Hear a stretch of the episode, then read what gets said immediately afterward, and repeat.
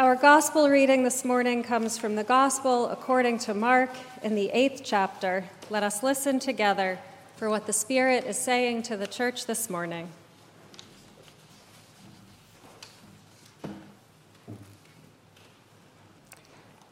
Jesus went on with his disciples to the villages of Caesarea Philippi, and on the way he asked his disciples, Who do the people say that I am?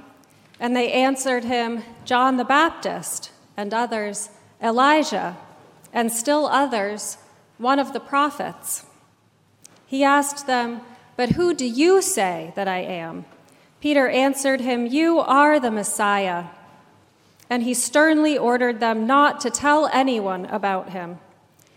Then he began to teach them that the Son of Man must undergo great suffering and be rejected by the elders, the chief priests, and the scribes, and be killed, and on the third day rise again. He said this quite openly. And Peter took him aside and began to rebuke him. But turning and looking at his disciples, he rebuked Peter and said, Get behind me, Satan, for you are setting your mind not on divine things, but on human things. He called the crowd with his disciples and said to them, If any want to become my followers, let them deny themselves and take up their cross and follow me.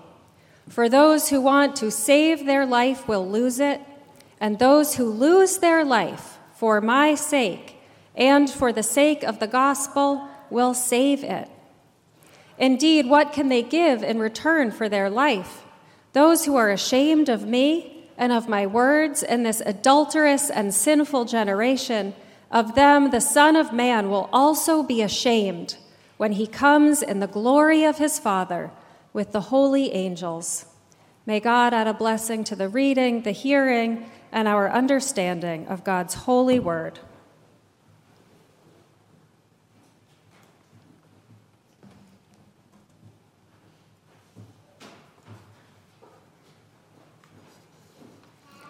Did you hear the references to shame in the scripture reading? Both Peter and Jesus rebuking one another, and then Jesus' words Whoever are ashamed of him and of the gospel, of them he will be ashamed. Shame is a big theme in this passage.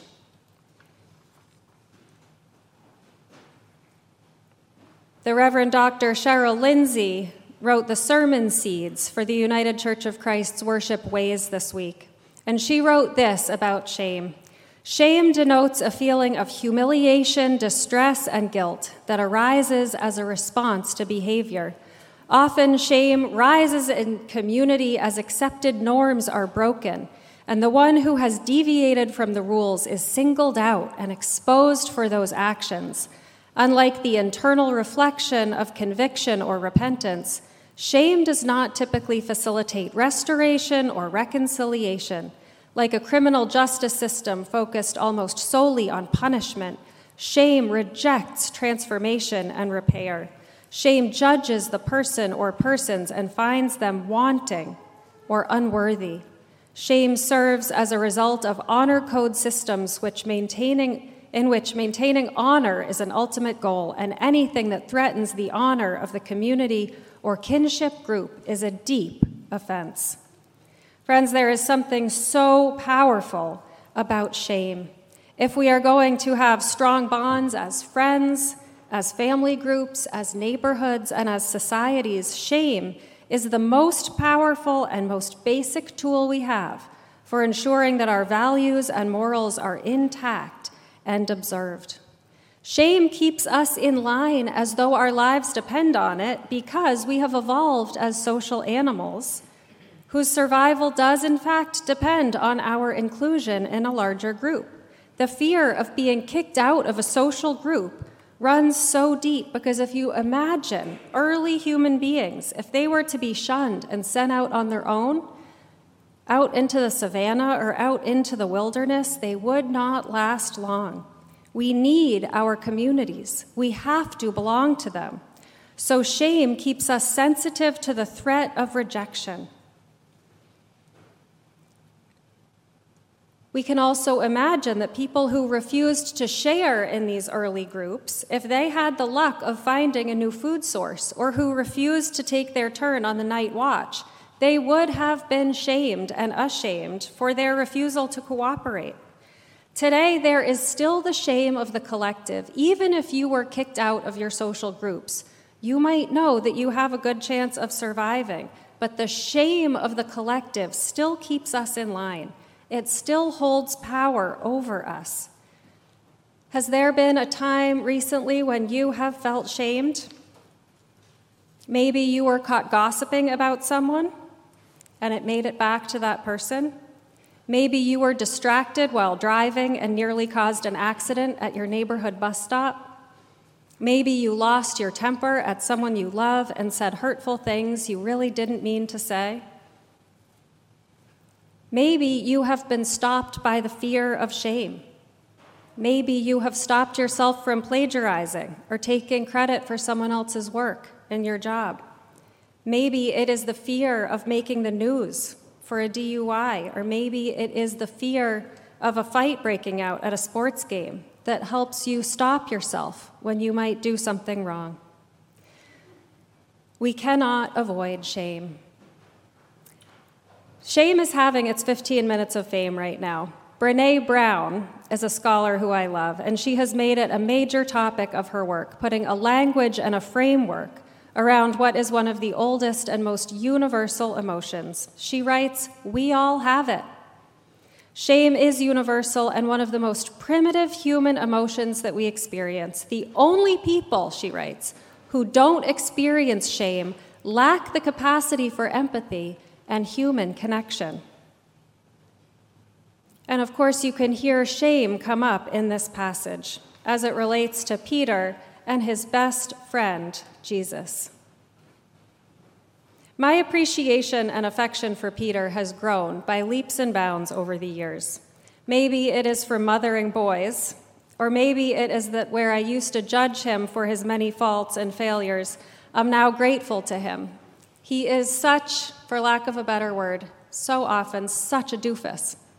And he sets the bar for us so very low, where we see him mishear, misunderstand, misapprehend Jesus. We see him get it wrong again and again and again, but we see him pick himself up and keep on trying. And he sets the bar so low so we also know that when we fail, we can dust ourselves off and keep trying again to understand Jesus and follow in his way. So I really have empathy for him in the way he gets it wrong in this passage. And I'm sure if you think back, I mentioned a few weeks ago in a sermon that we understand now that prefrontal cortexes are the last thing to develop in a brain, the seat of higher thinking, reasoning, decision making skills.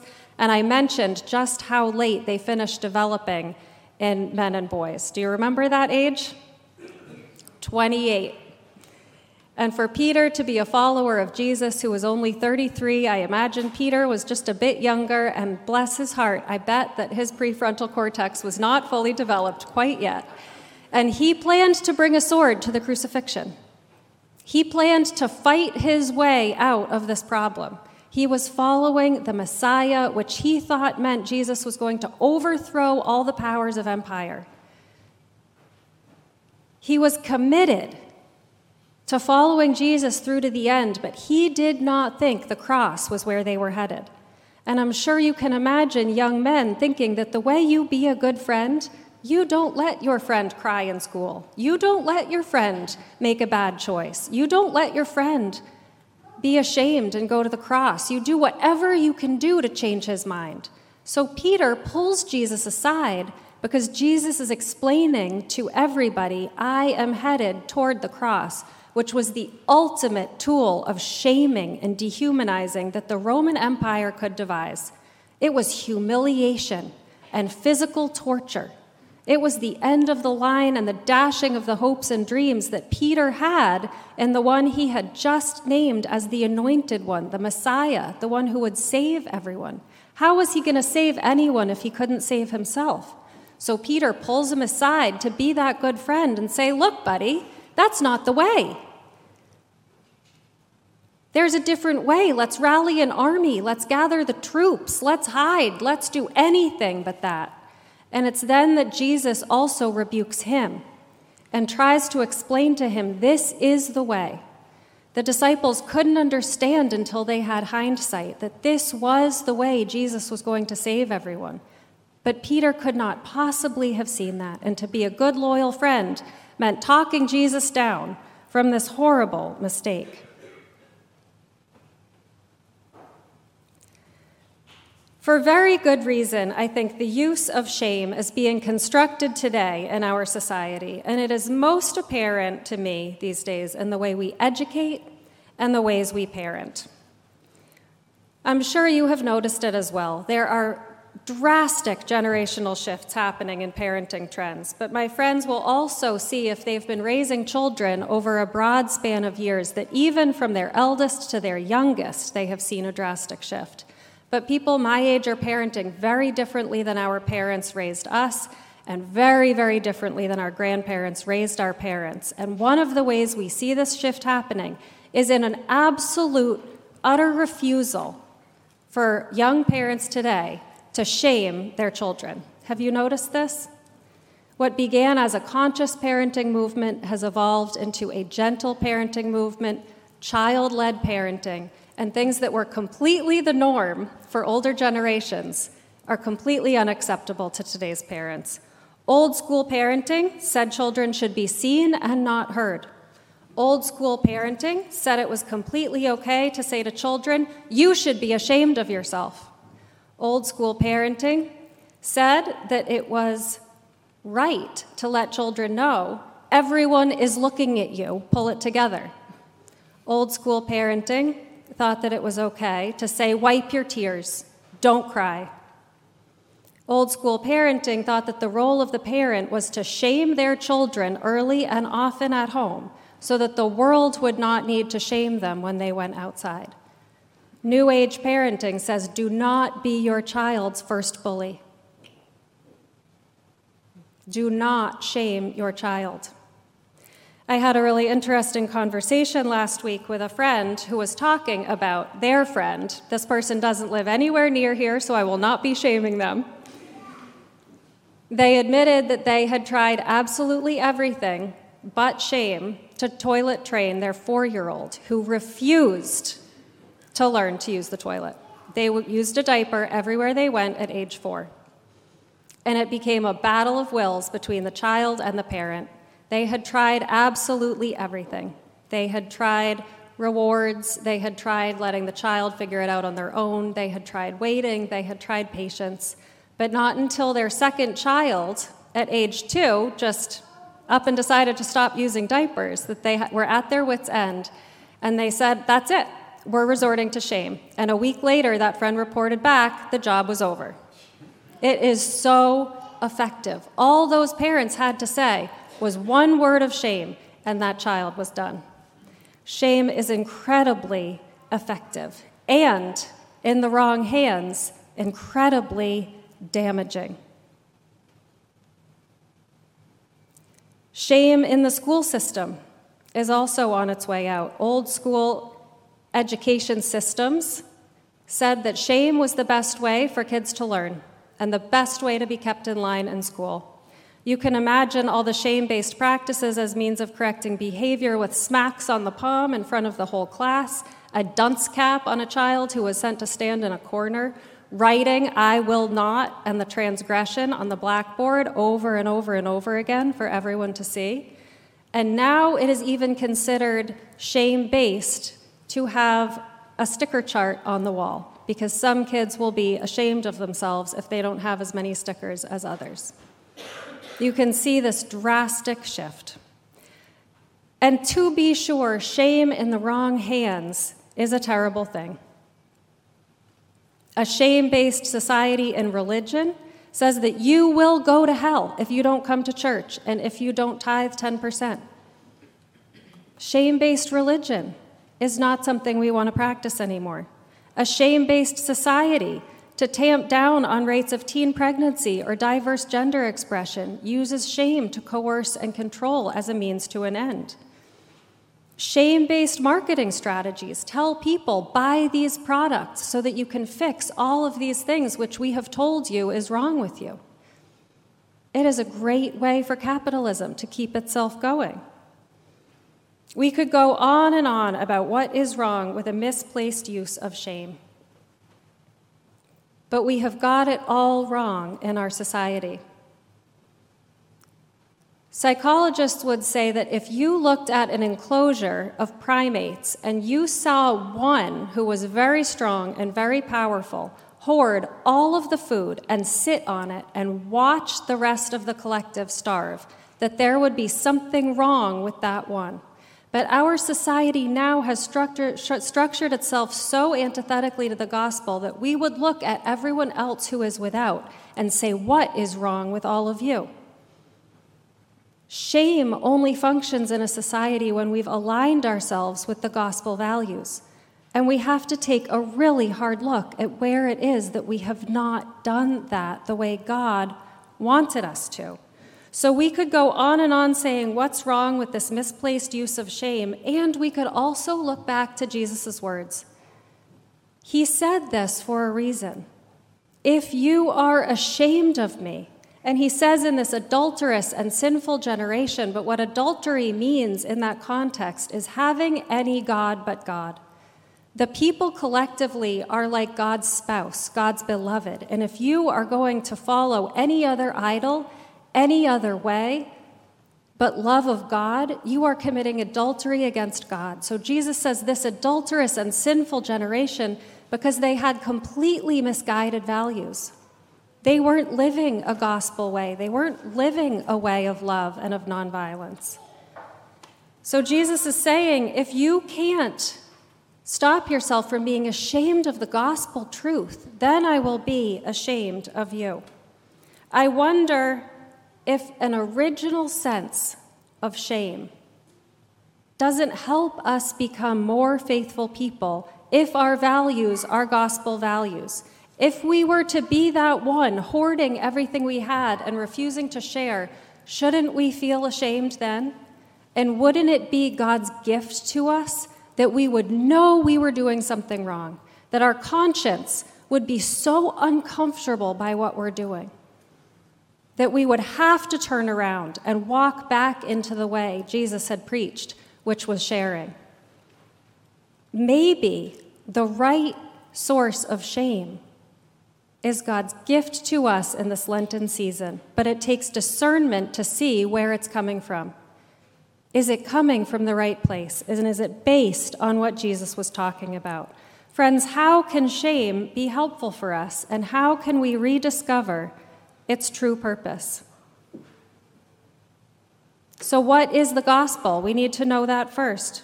The, word the world tells you you should be ashamed to be poor, to be weak, to be sick, to be oppressed, to serve, and to follow a crucified Jesus. The world tells you you need to be powerful and rich and be served. But unlike the world, Jesus says, I came to bring good news for the poor and the oppressed. I came to set people free. I came to heal. I came to help people live their lives to the fullest. I came to tell people that the love and belonging of God is not conditional.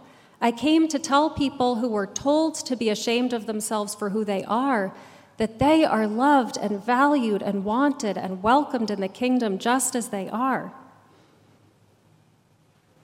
Friends, we should not be ashamed of who we are. We should not be ashamed of the gospel, of the good news. But what if shame, rightly experienced just between God and ourselves, is God's gift to stop us from chasing after the wrong values?